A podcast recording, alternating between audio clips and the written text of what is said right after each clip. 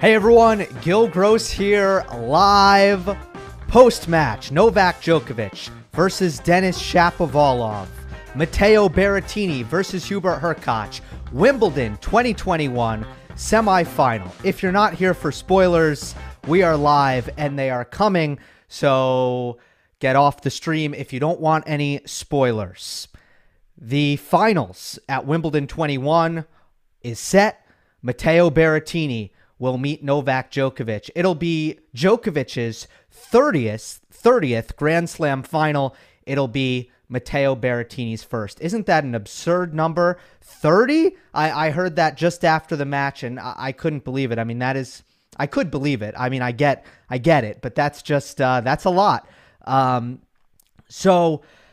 I'm going to go through both matches. Let's start with uh, with Novak. It is hot off the press. Thank you, everyone, for joining me. After I'm done going through the tactical keys of the match, I will get to your comments. Um, so that'll be the agenda. I'm also hoping to, uh, to tweet this out as well. So if you could give me a moment to get that done. Appreciate it, guys. All right, let's do it. Uh, I got to start with clutch, clutch, clutch, clutch, clutch, clutch. How could you not start with with that word? This was a classic example. This is the first of the three key deuce points. It's five four in the first set, ladies and gentlemen. And Djokovic had been struggling with his ground stroke depth the entire set. It was really really rough. The balls just were landing short in the court, and more on that later. But Novak is on the run, hitting a forehand, and finally really connects with a cross-court forehand. And it's deep, and it's hard. And what does Shapo do? Yeah, it's a running forehand. Novak is off the court, but it's a really hard shot. And Shapovalov looks looks to take the backhand down the line. He misses it wide. It was not a good decision by Shapovalov. He should not have gone down the line, and that's what I talked about um, before the match. He needs to he needs to uh, develop his ability to acknowledge when Shap when Djokovic when his opponent has hit a really really good shot. Take in that data and understand. Okay. I'm going to need to trade this ball instead of trying to build or finish. Shapovalov goes down the line. He misses. And then on at-out break point, Shapovalov misses a backhand. It was an unforced error that he hit long. And Novak breaks to stay in the first set. Then they go to a tiebreak. It's a scratchy tiebreak. It is poor by both. Djokovic made some mistakes, but not as many as Shapovalov, plain and simple. And from that five all game, Denis was very loose, was making much too, uh, way too many mistakes. And Djokovic still wasn't feeling it, clearly. But when, what is, uh, if both players are playing their C game, let's just say, who is going to limit the mistakes? And ten out of ten times in that matchup, in this matchup, that is going to be Djokovic. Um, you know, tough drop shot by Shapovalov. Uh, at one love after Djokovic hit a very poor drop shot, but then one all in the tiebreak, first set, backhand unforced error, uh, two one. Djokovic hits a drop shot. Shapovalov is there, but does not do uh, does not make the cross court slice on the backhand. Uh, Djokovic double faults at three one. There's another mistake for Novak. Uh, two three, unforced error, forehand, middle of the court for Shapovalov. No pressure on that one. two four, awesome backhand down the line, slice approach by Djokovic. Perfectly placed, excellent job by Novak at the two four point, and Shapovalov misses the backhand pass. Then a backhand unforced error by Novak. Serve and volley by Djokovic at five three, hits the volley winner, gets to three six, and Shapovalov double faults away the set at three six. There is your uh, micro breakdown of the first set, the big points, Shapovalov making too many mistakes there, and Djokovic in some kind of way hump hunkering down, but his timing was not there in the first set. He was not getting returns in play off of Shapovalov's uh, first delivery, which were bombs, by the way. But just those key points, and Novak steals the first set. It felt like it was a bad sign for Shapovalov to lose that first set because he was tremendous up until five four, and Djokovic was not even close to his best. And then we see in the second set, Djokovic beginning to get a read on what Shapovalov was doing on the serve. And Denis was still making his first serve at a really high clip. And he went about three sets in a row here, from the fifth set against Khachanov to the first and the second set against Djokovic, where he was making close to about seventy percent of his first serve points. And in the second set, he was continuing his brutal tennis behind his first serve, which was really difficult for, for Djokovic to deal with, as it would be for any player in the world, with Shapovalov playing that level of first strike aggression and landing seventy percent of his first serves. Uh, but then um, in this second set, eventually at five all deuce, or actually at five all um, thirty all, so it's not deuce. So scratch what I said before. At thirty all, um, Djokovic hits a very solid first serve backhand return, and Shapovalov misses the first ball on a forehand unforced error, and then he double faults at thirty forty, five all. The same thing will happen in the third set at deuce at five all, where Shapovalov or makes his first serve, but Djokovic hits a tremendous backhand return. And upon further review, it makes a lot of sense why Novak was choosing his spots and then able to sit on that backhand return and make tremendous returns in those key moments, because Shapovalov was a little bit predictable on the deuce side, serving down the tee vast majority of the time. After the second set, it was twenty-one down the tee, two out wide, and I know he started to mix it up a little bit more uh, in the third set, but still uh, not quite enough. So the serve predictability, Djokovic starting to get on that serve. And by the way, the percentage dropped in the third set f uh, for Shapovalov, and that's why Novak was able to get a much higher, um, was able to get in much more of Shapovalov's service games in the third set. Um, so Djokovic gets a read and a rhythm on the uh, on the return. I want to talk about how Novak copes with the timing issues nowadays. Very impressive how Novak is able to kind of just work through those difficult moments when he doesn't have the timing, he's not hitting with the depth, the aggression that he normally has. What are the things he goes to? Well, just like in the match against Marton Fucsovics, he did a tremendous job controlling his backhand slice. That was a key. But more than anything, how about the serve and volley in the big moments? Uh, just really massive play for Novak, especially on the deuce side. He was serving wide on that side, and Shapo normally doesn't hit cross court on that return. Normally it's either middle or line, as sometimes he catches it a little bit late on that backhand. So Novak serves wide, covers the backhand volley, volleys into the open court. He was twelve for thirteen last I checked in the third set on serve and volley points. This is a problem solver. This is a guy who figures out different ways to gain advantages when the meat and potatoes of, of his baseline game weren't really working. The forehand, the backhand, just when when hitting over it, just didn't have really the timing that he's looking for until the third set.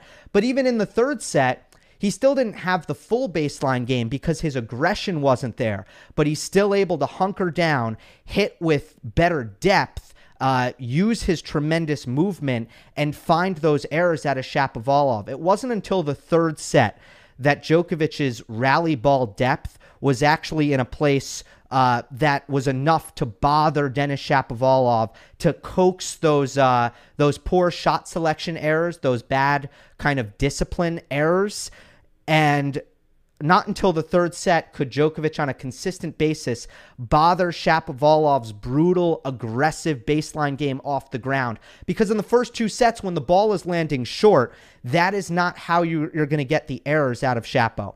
Um, obviously. Obviously, when the ball's landing short, uh, you're not going to get any any reward out of uh, out of Shapo's kind of aggressive mindset. It's actually going to be the correct shot selection for Denis if the ball's going to land short. But um, I found Novak won the long rallies in this match throughout on shot tolerance and shot selection and just better consistency. And I felt like Shapo's clock kind of went off in his head, especially in the first, um, in the at the end of the first set here, where Novak still didn't have his best stuff. I felt the clock went off, and Shapovalov just pressed a little bit as the rallies wore on. And Djokovic is just so comfortable. Uh, just so comfortable in the long rallies and always has the proper shot selection. It doesn't matter how long they're played. Um, Shapo with super great serve plus one aggression throughout again. But of course that, that percentage is going to come back down to earth. And it finally did in set three. Shapo made fifty-nine percent of his first serves. It's going to happen eventually. You can't make seventy percent over and over and over again. And then when that happened, Uh, Novak did an interesting thing. He actually moved back on the second serve return and made sure to, to make those balls and give Shapovalov actually extra time, give him time to think about it, uh, target that backhand, and just an unbelievable level of patience that Djokovic shows to keep plugging away and trusting that the unforced errors are going to come. Again, Novak's timing was not good enough to to play the offensive tennis that he really wants to play. And that's why um, he didn't hit a lot of winners from the baseline. His winners came at the net. At the net, twenty-eight for thirty-three. Again, resourcefulness by Novak is just second to none. Uh, Novak hits, fifty, uh, hits thirty-three winners, but I bet about twenty of them were from the net. I bet many of them were uh, using the drop shot, although he didn't use it too, too often. But look at the unforced error count. Shapo, thirty-six, Djokovic, fifteen. And I'll tell you what, in the first set, a lot of those unforced errors must have been in the first set. Yeah, eight of them in the first set. This kind of reminded me, and I'm curious to know if you guys agree, this kind of reminded me of the twenty nineteen Wimbledon final uh, between Djokovic and Federer. But, but, but, but, Federer was much more clutch and played at a higher level as Shapovalov. But just when it comes to Novak, under pressure, consistently, withstanding that pressure, keeping the ball in the court, defending, trusting that the errors are going to come, believing in his depth, and in the biggest and most important moments, finding those returns and winning the key points. In that respect, I thought it was a very twenty nineteen final-like performance from Novak Djokovic. Um, so, of course, we can circle back. We can talk more about this match.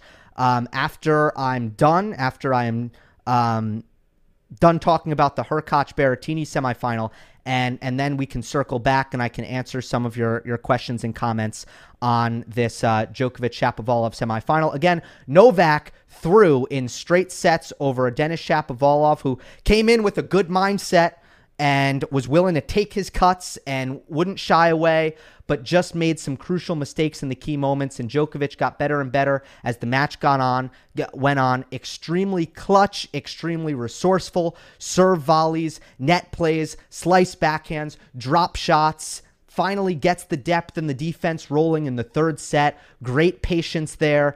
Interesting return strategy. The serve got better as the match um, continued, and uh, Djokovic comes through. It is the thirtieth Slam final for Novak Djokovic on Sunday, where he will meet Matteo Berrettini, who defeated Hubert Hurkacz in three in four sets rather earlier today, six three, six love, six seven, six four. Lots to get into this one. It was a little bit more of a th this match was was interesting, I will tell you. Um, obviously, Berrettini, the better player, probably in all four sets. Uh, clearly things that coming into the match I thought might be the case that ended up um, that ended up playing out very, very differently, particularly the returns in play percentage, which was absolute domination, not even a contest, one-way traffic for Matteo Berrettini, who on his serve continuously, continuously got free point after free point after free point, and it was nothing like that on Hubert Hurkacz's serve.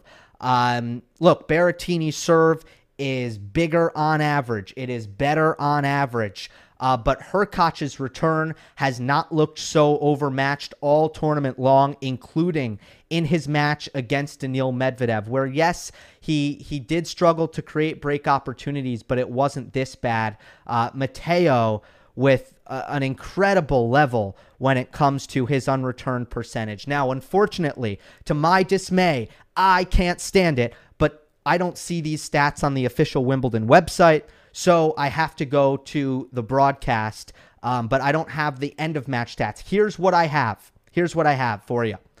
Uh, Berrettini, midway through, I believe, the uh, the third set, was at fifty-eight percent serves unreturned. Hubert Hurkacz was at nineteen percent. And for the tournament, forty-seven percent.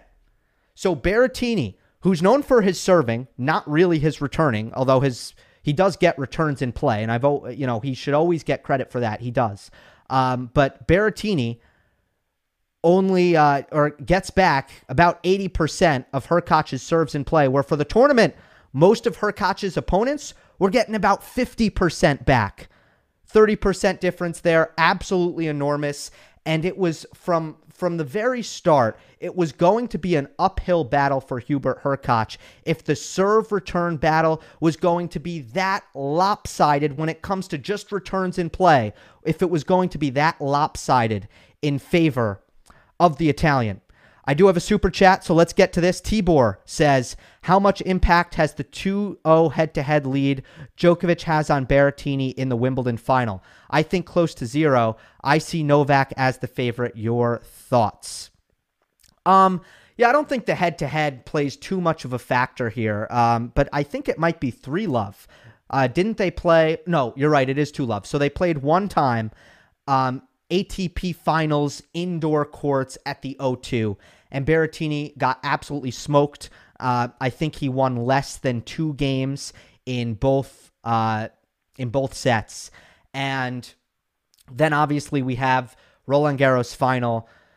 Um, I don't think that I think the surface is so different. I, I just yeah I I think Berrettini, first of all, mentally is really really great. Um, and I'll get to that a little bit later. And I think he's going to swing away and play his game no matter what. Um, in terms of Djokovic, I don't think the head-to-head will will really have much of a much of an effect when it comes to his confidence and the way he's playing. Novak, to me, in terms of mental, he's going to be battling himself, and he's going to be battling the pressure of trying to equal twenty Grand Slams. In my opinion, that is Novak's mental battle. It's not going to be...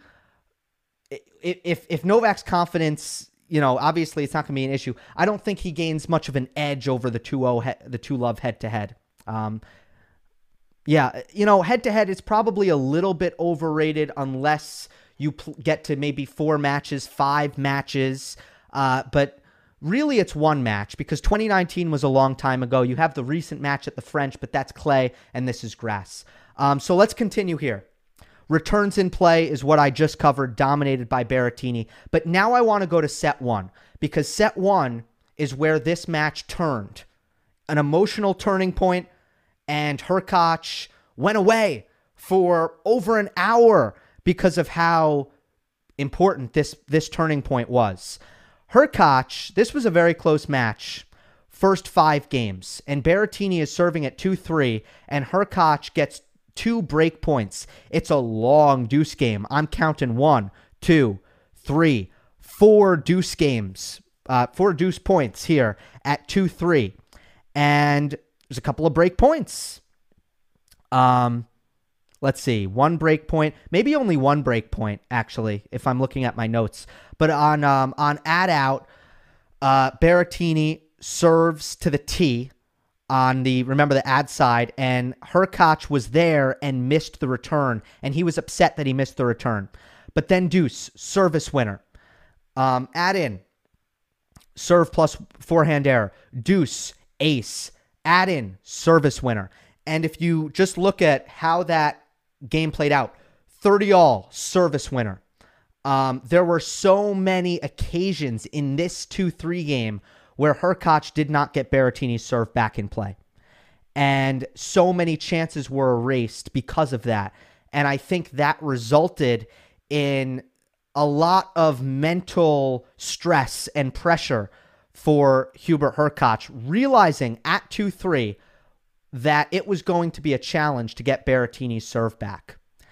And in the next game at three all, Matteo breaks. And it starts at love all, where Hurkacz has an overhead and Berrettini hits the most gorgeous, incredible running forehand cross-court pass off of an overhead by Hurkacz, gets a love fifteen lead in that game and ends up breaking. Um, that just took all the air out of the tires for Hurkacz. It was the combination, I think, in that moment, love all, again, an emotional shift here, between not converting on the break points and then Berrettini hitting this very energizing, winning that, that energizing, incredible highlight reel point. I think the emotion on the court flipped, and it was a very important moment, in my opinion, in the match, because from that point on, Berrettini won the next eleven games, and Hurkacz mentally was gone. He was totally gone. Uh, again, I think a lot of it is the pressure that Berrettini's serve puts on the opponents. Uh, it is a little bit demoralizing, in my opinion. And I think, you know, obviously the moment has a lot to do with it. But what Hurkacz did from a technical perspective was he began pressing from the back of the court and trying to do way too much on his serve, making unforced errors from the baseline. And there's no reason for him to do that. That's not his game. Uh, Hurkacz should be should be playing rather safe from the baseline, working the point, working the point, uh, looking for his moments to come to net on on the approach shot, and just kind of playing a little bit safer to the Berrettini backhand if he can. Uh, but what happened is he lost every ounce of confidence in his forehand in that stretch of eleven games. He he couldn't hit a forehand to save himself. He he just, that was not, it was hard to watch. And, you know, Berrettini was just cruising through his service games, getting returns in play, and Hurkacz wasn't finding the court um, behind his serve in that stretch. So now let's skip ahead to the third set, because at this point we're six three, six love, runaway train for Berrettini. And in the third set, Hurkacz left the court, went emergency toilet, as we see players often do, and it helped him. And by the way, it's fair. I'm not trying to throw shade. Don't nobody get mad at me. It's totally fair. I would do the same thing, at least. If I if I were out there and I had just lost eleven games in a row, I would take a bathroom break. You bet I would. So no shade whatsoever on my part. Um, in the third set, Hurkacz did what he needs to do. He dialed it back. He played with patience until there was a chance to get in on Berrettini's backhand. Go to the backhand, come forward to the net. And by the way, um, interesting insight I heard a little bit earlier from James Blake, who uh, was coaching Hubert Hurkacz for a little bit. And um, his plan, the plan for him was to, when they played in Miami and Hurkacz won in straight sets, the plan was to hit to the backhand, come in. And that was beautifully executed, really, in the third set, especially on the service games where he could actually get into the points. And he got those approach shots. He got those serve volley opportunities. Uh, he played really well at the net in the, in the third set, um, thirteen for twenty. Actually, percentage-wise, it wasn't great, but at least he got there twenty times. Compared to the second set, he got there four times. And the first set, he got there thirteen times. Isn't it? Isn't that amazing with Hurkacz? The more he gets up there, just the better he plays. Um, set four, he, down to six, by the way. So that's not great. But set three was the was the the set that he was really getting in there on Matteo's backhand, and it was very, very um, successful. So still, Berrettini cruising through his service games. Remember, Hurkacz isn't returning his serve. So that's like a, a theme throughout. It gets to the tiebreak, and here's the exception to what I just said. Love all, third set tiebreak, boom. Best return of the match by Hurkacz on the first serve. That set the tone for the breaker. And then maybe a little bit of nerves got to the Italian here because uh, it was not a great tiebreak. That's for sure. Um, some second serve returns in the net. Uh, the first double fault, I believe. Did he double fault? No, that was serving for the match. Never mind. Um, but but yeah, loose. Uh, e- oh, easy forehand volley miss at love three. Easy. Shocked he missed it. Um, not not a good tie break by Matteo. But again, I think that first point set the tone, and uh, Hurkacz does enough here. Also gets his his serve firing a little bit more. Gets some free points himself, I'd say. Um, and... wins the tiebreak. Uh, Hurkacz has been exceptional in tiebreaks all year long, which has been uh, pretty interesting to see. So another tiebreak win for uh, for Hurkacz, and he wins the third set. Then um, in the fourth set, it's kind of back to business, and here's where the mental aspect comes in for Matteo Berrettini. And I want to just... Can I take a moment to appreciate how incredible Berrettini's mental game is? I think that I did that. I think I've done that maybe two rounds in a row here talking about Berrettini. This guy's bulletproof. Like, all the credit in the world to, to his mental game. Somehow, these are the two adjectives that come to mind. Composed and fiery. And the weird thing about those two adjectives is they're both good. You both you want to be both, but normally they don't go together. Normally, you're either like... fiery and off the wall and all over the place and up and down, like, I don't know, like Sabalenka, right? Fiery, fiery, but also up and down and up and down. Um, or you're composed and you're not very fiery. Let's see, what's a good example? I don't know. Bjorn Borg, composed, not fiery, right? Uh, somehow, Berrettini's kind of both. It's it's pretty miraculous in my opinion.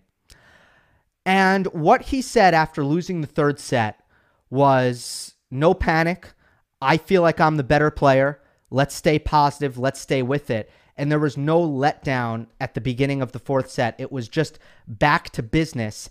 And he gets the break right away, first game of the fourth set. So it was a letdown from Hurkacz after winning the third set. And I just think that's that's tremendous mental from, from Berrettini. And that is what his opponent didn't do in the previous round, when Felix played a great third set, a good third set at least, let's not exaggerate, but when Felix played better than Matteo for most of the third set and lost the third set, remember what I talked about? Felix got super negative. Oh, I lost the set. I can't believe it. This is awful. This is terrible. I'm going to panic.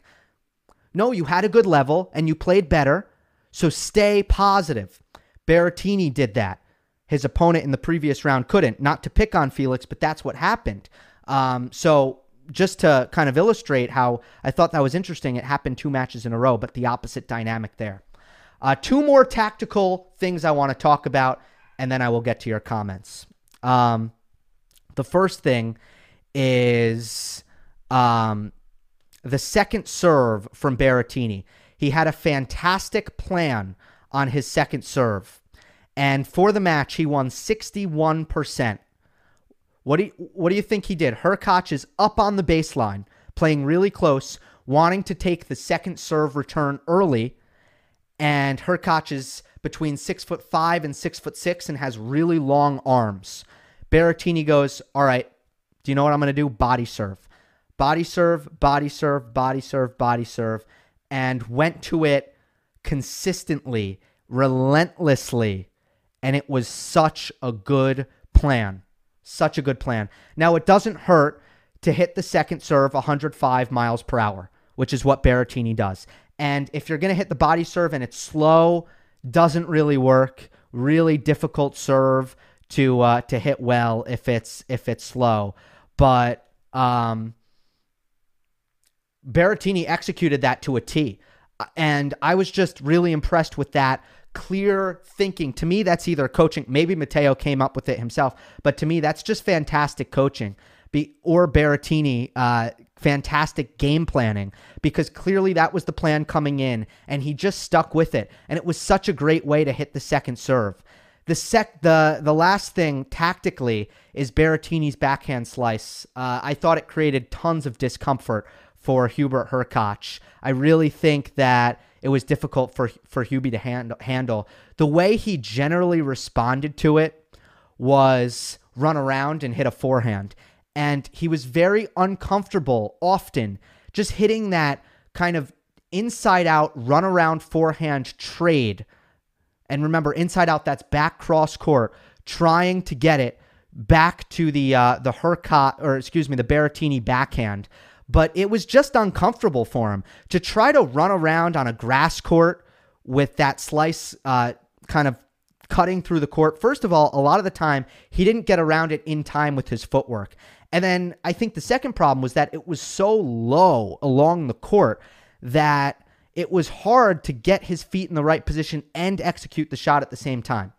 Now, we've talked about with Berrettini and Fucsovics and Federer even, we've talked about, well, what do you do against someone who slices cross-court short?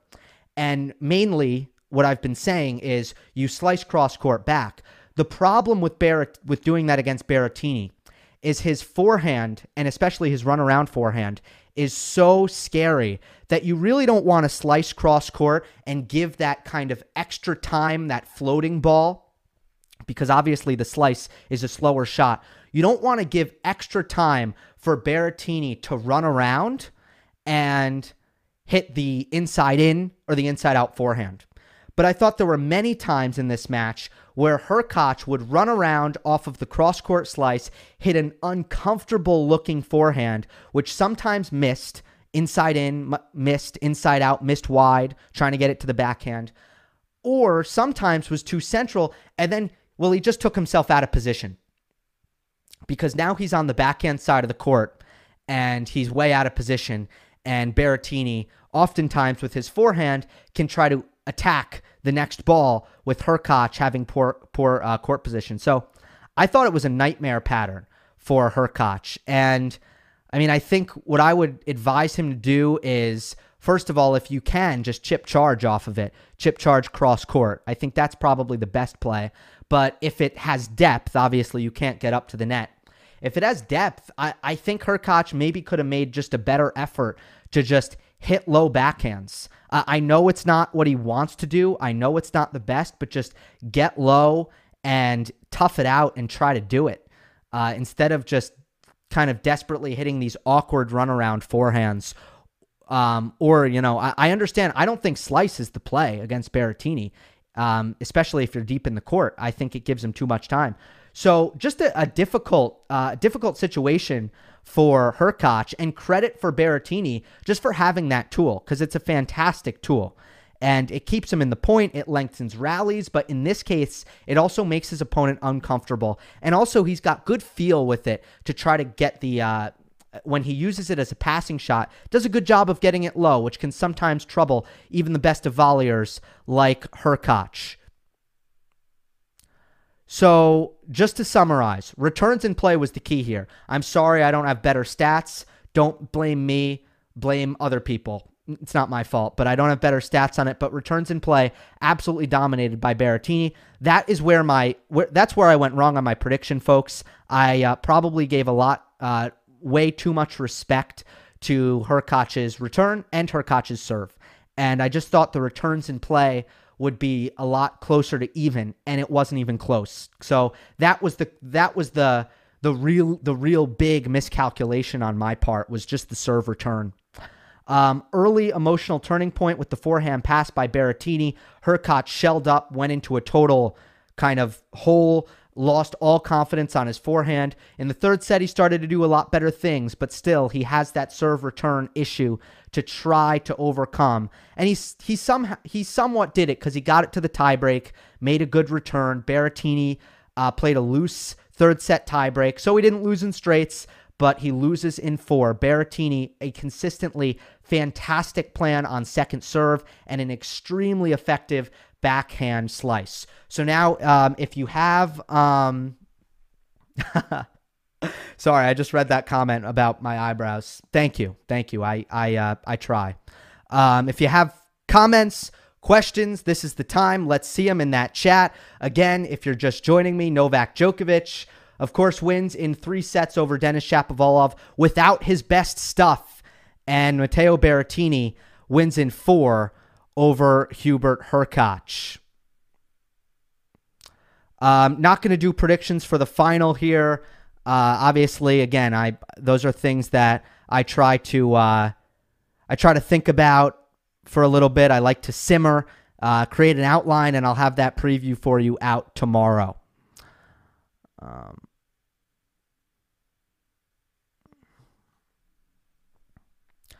can Novak now be considered a master of being just good enough to win all these matches? So many of his matches aren't played on his A game, and he wins most of them. That's the uh, certainly kind of the the story of a lot of Novak's recent Wimbledon results, right? Um, and I think twenty twenty was was a real. I think Novak's playing better in twenty twenty-one, but I thought the second half of twenty twenty, when he came back uh, from the the tour pausing, um, I just thought Djokovic really showcased his his clutch ability and his uh, guile when it comes to figuring out figuring it out. But think about what happened in um, think about this match alone. So he doesn't have the meat and potatoes, fundamental ground stroke kind of foundation to his game, and that is hitting the ball deep, hitting the ball hard, uh, getting the timing and the footwork perfect on on his topspin forehand and his topspin backhand, and his movement plays into that, and he did not have that. So what does he go to? Well, first of all, he approaches the net every single opportunity. He serve volleys. He uses the backhand slice. Uh, he plays a little bit safer in that third set and uses his movement, uses his defense, scales back. But also, let's not ignore the clutch serving, because obviously Shapovalov had a brutal time on break points here. It was uh, one for eleven on break points. Let's not ignore the improved Novak Djokovic serve, which was really good in this match, at least the first serve, uh, after the first set. Set one, it wasn't great, um, but after that, first serve was really good in terms of its effectiveness, and a lot of that was clutch serving. So in terms of Djokovic's clutchness, this is the question. He has been so dynamite, so dynamite ever since coming back, ever since winning Wimbledon twenty eighteen, really. He has been so good in the clutch. And I can think of almost zero matches that I can say, Novak didn't win the big points. Novak lost because he got tight. Novak lost because his opponent played better under pressure than him. Are there any, has this happened since since twenty eighteen? Has this happened? It's been unbelievable. And now I'm very curious to see, as he moves on in this in this tournament, the pressure is only mounting. And let's not ignore the pressure that Matteo Berrettini puts on everyone because of how he serves um, and hits his forehand. The pressure is only mounting. He's in the final. He's looking to equal that number twenty. And is Djokovic going to continue to be more like less less human, more robot when it comes to how he plays under pressure? That is the question. That is why he is, as you say, just good enough to win all these matches, because many players, especially the younger crop, which is currently what, you know, currently that's what Novak's rivals are. Novak, besides Nadal, Novak does not have any rivals that are, you know, between the ages of twenty-seven, besides Dominic Thiem, who's actually done well to beat Novak recently. Besides Dominic Thiem, Novak and Nadal, Novak doesn't have rivals between the age twenty-seven and thirty-three. They're young. So what happens when they're under pressure? They're inexperienced. Their level drops. They don't like the pressure. And that is a big reason why Novak ekes out these matches so often. And in this case, three sets, the better player under pressure three out of three times. It's not a coincidence, folks. That is not Djokovic winning by coincidence three times. That is him just being the better man under pressure. It is sustainable. Uh, this one from Philip. Gil, does uh, does Djokovic remind you of Berrettini? No, sorry. Oh, does Berrettini remind you of Raonic? What did I just say? What just left my mouth? Same height, same powers. Novak has never lost to Raonic, I think. Berrettini does remind me a little bit of Raonic. Um, I think his forehand is much more terrifying, much better. Uh, his forehand reminds me more of Del Potro. Um, he's not as mobile around the court as Del Potro, and his backhand is not as good as Del Pot's. He doesn't hit his forehand on the run as well as Del Potro, but he hits it just as well from the center of the court, maybe better. Um, so let's see. I, I think Raonic is a good call. I think his serve is like Raonic.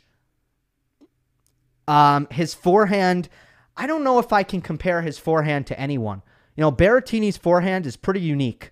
Not a lot of guys are as good generating pace from the middle of the court from a stationary position. Berrettini is so, so good with that. So I'd say he's a, he's got a little bit of Raonic in him for sure, and a little bit of Del Potro in him with the forehand. I just don't think Raonic, Raunic's forehand is decent. It's not on Berrettini's level. I really think Berrettini, by the way, I mean, he'll have a better career than than Raonic, in my opinion.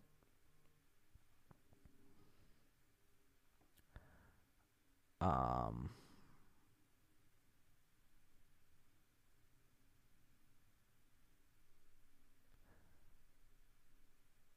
let's see.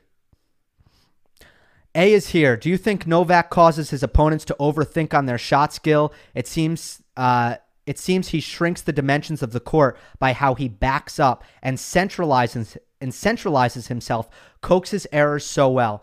This is what he did on the second serve returns um, on in the third set. He backed up, he took a little pace off, and he tried to go central Shapo backhand, central to the Shapovalov backhand after backing up and putting some air under it. And yeah, that allows him to recover to the middle of the court where his his movement is super lethal. So now put yourself in the shoes of a Novak Djokovic opponent. You've just hit a second serve, and Djokovic is hitting a medium pace, kind of loopy backhand return to your backhand.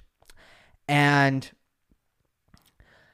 he is recovered to the middle of the court, and the ball had decent depth, and now you're trying to do damage off of that ball. You really can't. And especially against a guy like Shapo, who does not want to defend and wants to take control of the point, you're right. He is shrinking the court by hitting to the middle, close off the angles, takes take some pace off of it, um, and, and just kind of use his movement behind it. The depth is also a key there. In the third set, the depth was key. It finally, finally was there, because in the opening two sets, the depth was was just not even close to, to what it should be usually for, for Djokovic. Uh, Joseph Coney, thoughts on Shapo arguing with the ump? He had absolutely zero argument there. Um, I mean, I'm I'm trying to I'm trying to remember. Uh, Djokovic hit like an ace, I believe, and or a service winner, and he thought that the call came after or before his return, uh, but it, it totally didn't. Anytime someone hits a serve, almost never I have seen a player, a call come before a return. Almost never. I mean, it just doesn't really happen. So he had no argument. He was just frustrated. Who will win the W T A final? I would lean Barty. I would lean Barty. He's playing better and better every match. Don Budge is the tennis goat. Today wasn't the A game of Djokovic. I agree. Um, Djokovic knows how to win, but Shapo showed mental strength too. Let me think about that. Um, I sort of agree. I sort of agree. I mean, think about the way he came out the gates. Uh, really doing what he needs to do when it comes to, this is how I play, this is my style, and I am going to I am going to play brutalizing ground stroke tennis. You know, first strike tennis. I mean, that takes some that takes some guts. Uh, for Shapovalov to take his cuts, to swing for the fences. And Berrettini will, by the way, do the do the exact same thing. I mean, at the end of the day, though, it, it's hard to it's hard to really, you know, applaud Shapovalov's mental strength in this specific match because, you know, in that category, he was outmatched and and he did not answer the bell. He had some key moments where it was the do or die. First set, thirty all, five four. It's a forehand that, in practice, Shapovalov would never, ever miss, and he only missed it because he was tight. And uh, let me make a point also that I forgot to make when I was uh, going through the match. Here's why it's hard to argue that Shapovalov should be proud of himself mentally. Uh, look where his double faults came. He didn't double fault that many times, uh, but he double faults once to uh, end the first set tiebreak, once Um, to give Djokovic the break in the second set. And then another time to open the five all game when Djokovic broke. And then again at thirty all, at five all in the third set. So all of Shapovalov's double faults, and by the way, there are more that I'm missing here, all of them came at awful times, which tells me one all deuce to give Djokovic a break point. Shapovalov ended up saving those break points. Uh, all of those double faults came in pressure moments. Shapo wasn't just randomly double faulting. He wasn't. Um, but the pressure made him double fault. And and in that in that case, this is typical. This is what happens when someone is in their first major semifinal. Djokovic has been just at Wimbledon alone in ten. Uh, for most players, and there will be exceptions. You know, I know some people say, oh, what about, what about Boris Becker? What about Pete Sampras? What about Rafa Nadal? There are exceptions, but that is not the rule. The rule is that you have to take baby steps and you have to experience tough losses, difficult losses before you're ready to really take that next step and come through under pressure. That is the norm. Berrettini is a one-trick pony. I don't know about that. I mean, first of all, if if you got to play to your strengths. Berrettini does not have good speed. He does not have good defense. So he better play big serve plus forehand aggressive tennis. He better. Wouldn't be good if he didn't do that, right? He's got to play to his strengths. But uh, give give Berrettini credit for a couple things. One, he's worked on his backhand. It's better. Uh, he can he can lengthen the points on his backhand now. Um, obviously, he's always had the slice, but now, you know, he can mix in that topspin backhand. Uh, it was pretty important. He used it in a big spot against Hurkacz to get the break. I, I think it was break point in the, the first set where he went down the line with it actually to draw an error. Um, so give him credit for that. And also, he makes his returns. He puts it in the court. That's how he ap- applies pressure. He, you can't, you know... Again, this sounds very simplistic, but it's true.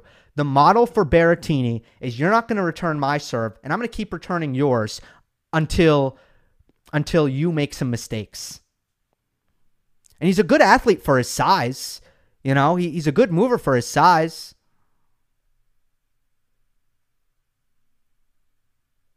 Why are we talking about... It's so funny. I mean, I you know, I don't care what you guys talk about, but we're talking about if Borg should be the GOAT or not. How did that come up? How did we start to talk about that? I did mention him, didn't I? Uh, when I was talking about uh, composure, but uh, I love it. I love it. Berrettini will win with the, this is from Medezio. Berrettini will win the forehand to forehand battle against Hurkacz easily. You can't lose the serve return battle if you are Hurkacz because you will lose every time. That's fair. I don't really think forehand to forehand is a dynamic that's being played in that match, though, because, you know, Hurkacz doesn't really want to play cross courts, and neither does Berrettini. They're both looking to do very early damage, and, you know, in Hurkacz's case, he's trying to change direction. So I think the four, I agree with, like, you know, if you're comparing their forehands, but normally it's not a cross court when they play because, uh, they're both very likely to break that pattern very quickly. Um, But in terms of the forehand potency, it's more about, you know, how how does Hurkacz feel creating offense off of his first forehand versus Berrettini? How is Berrettini? And also, who can trust a weapon from the back of the court, which uh, it's not even close. Berrettini trusts that weapon a, a lot better than Hurkacz. Hurkacz a little bit desperate to get to net, to, to generate offense, you know, a little bit desperate.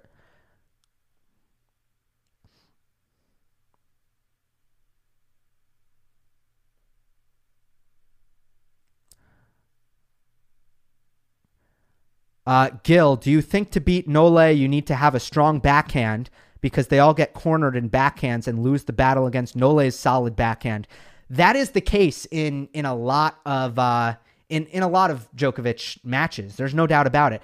But the thing about um, here's the thing. I mean, whatever your weakness is, Novak has the baseline game to find that weakness. And it doesn't matter if you're a righty or you're a lefty. So against a weaker backhand, you're absolutely correct. Djokovic is going to want to get into, again, the cross-court pattern. Backhand to backhand, I'm going to be more steady. I'm going to be more solid. I'm going to hit deep. Your backhand is going to break down in the sense it's either going to miss before mine, or you're going to surrender that short ball, which is going to give me a chance to attack with my forehand or attack with my backhand down the line. And against most, you know, ninety percent of righties on tour, Novak likes that. He fancies that. Not to mention, Djokovic has a unique ability on the return of serve and on defense to get it to that backhand. But let's say he's playing a guy like Alexander Zverev. He will be just at, he will just as easily say, okay, let's, let's hammer that forehand, baby. Like, you know what I mean? So it's easy to say, do you need to have a strong backhand? But then if you have a strong backhand but not a strong forehand, you run into the same problem. The answer is, I guess, look, I don't think that there's one play style that is really incredible against, you know, Djokovic and, and really gives him tons of trouble. But I still think the best play style against Djokovic is one that... Um,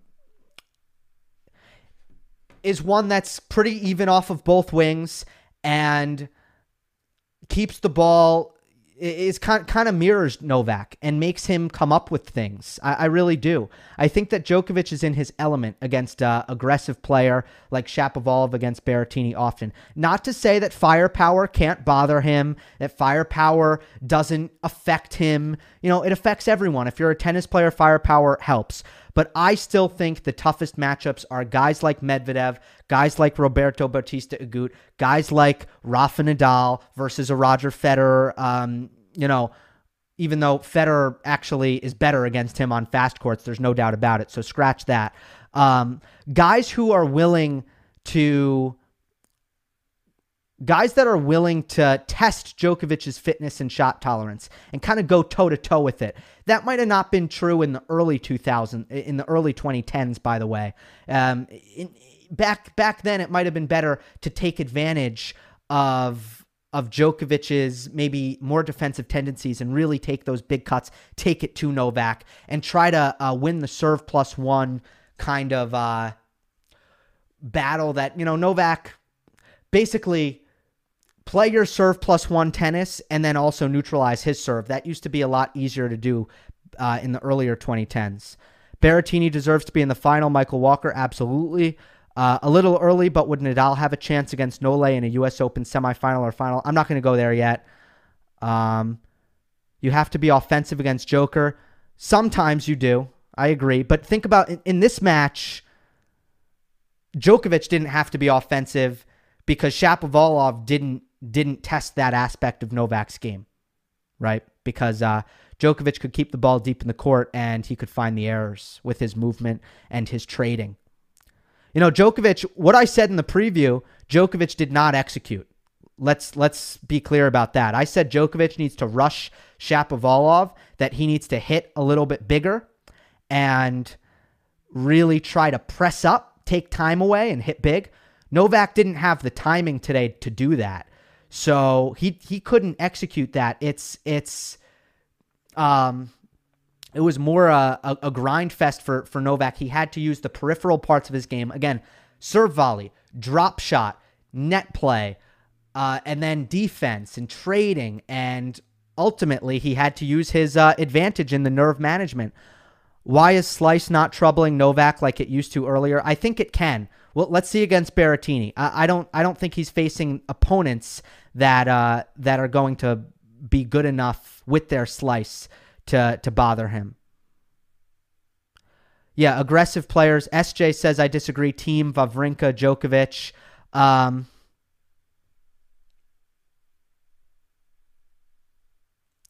again, I think there used to be. I think that used to be true. I think Djokovic used to be more defensive, and uh, you could kind of try to just hit massive. I think the reason Wawrinka, though, and, and Thiem are so good against Novak is there's nowhere to hide with uh, with those two. There's just there's nowhere for, for Novak to go in a baseline rally, and it's their strength and their power, in my opinion. Um, the Djokovic's depth just doesn't bother them as much. It's hard for Djokovic to uh, to counter because they're never out of position. There's a couple things there, but I mean, I don't know. I mean, Djokovic is so good against the the Berrettini-like player, the the big server, not a great mover, doesn't want to stay in the rallies, has a much better forehand than the backhand. Um, I mean. It's really not um, – it, it's just a, a model that, that Novak has owned. I mean, Thiem and Wawrinka are kind of hybrid players a little bit. Yeah, willing to attack off of Djokovic's deep deep shots. That's a key, that Djokovic's depth does not um, does not bother a Thiem or a Wawrinka as much. But that's not because of aggressiveness. That's because of strength and power and court positioning. You know, that that's a level of heaviness that they can achieve. Couple more minutes, folks. Thanks for the compliment, Krish.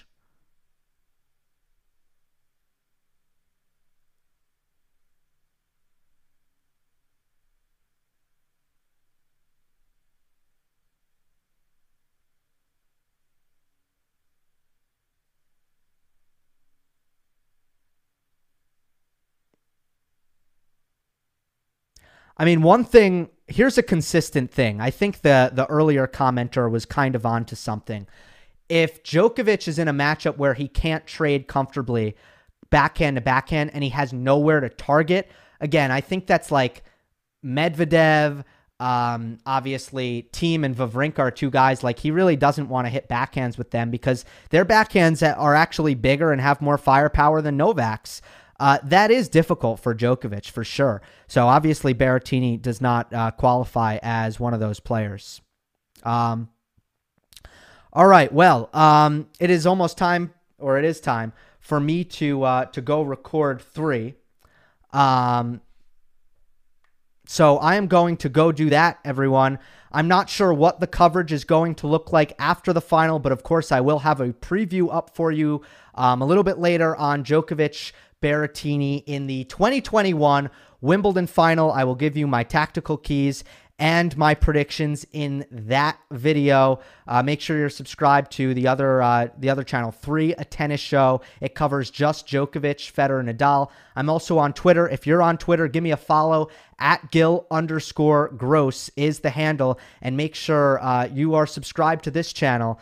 Um, that is always uh, very much appreciated. I'm also available on podcast platforms. Look up Monday Match Analysis on Apple Podcasts or Spotify. Again, Djokovic through to his thirtieth major final. He will go for number twenty on Sunday. Berrettini, his maiden slam final as he defeats Hubert Hurkacz in four sets. It'll be Djokovic and Hurkacz in the final on Sunday. Looking forward to it. Hope you, all of you do as well, and look out for that preview. Hope you enjoyed. Don't forget to subscribe. I'll see you next time.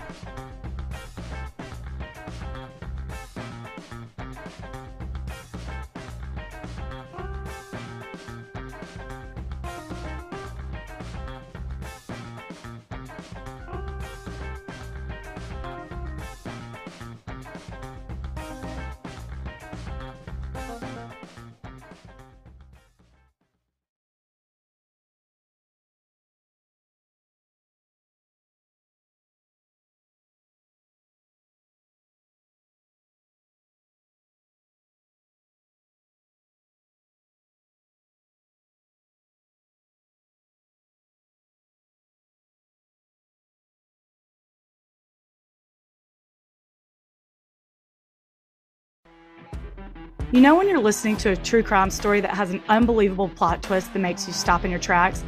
That's what our podcast, People Are the Worst, brings you with each episode. I'm Rachel. And I'm Rebecca. We're identical twins who love true crime cases that make you say, "Didn't see that coming," and we hate the people responsible for them. Listen to People Are the Worst now on Apple, Spotify, or wherever you get your podcasts.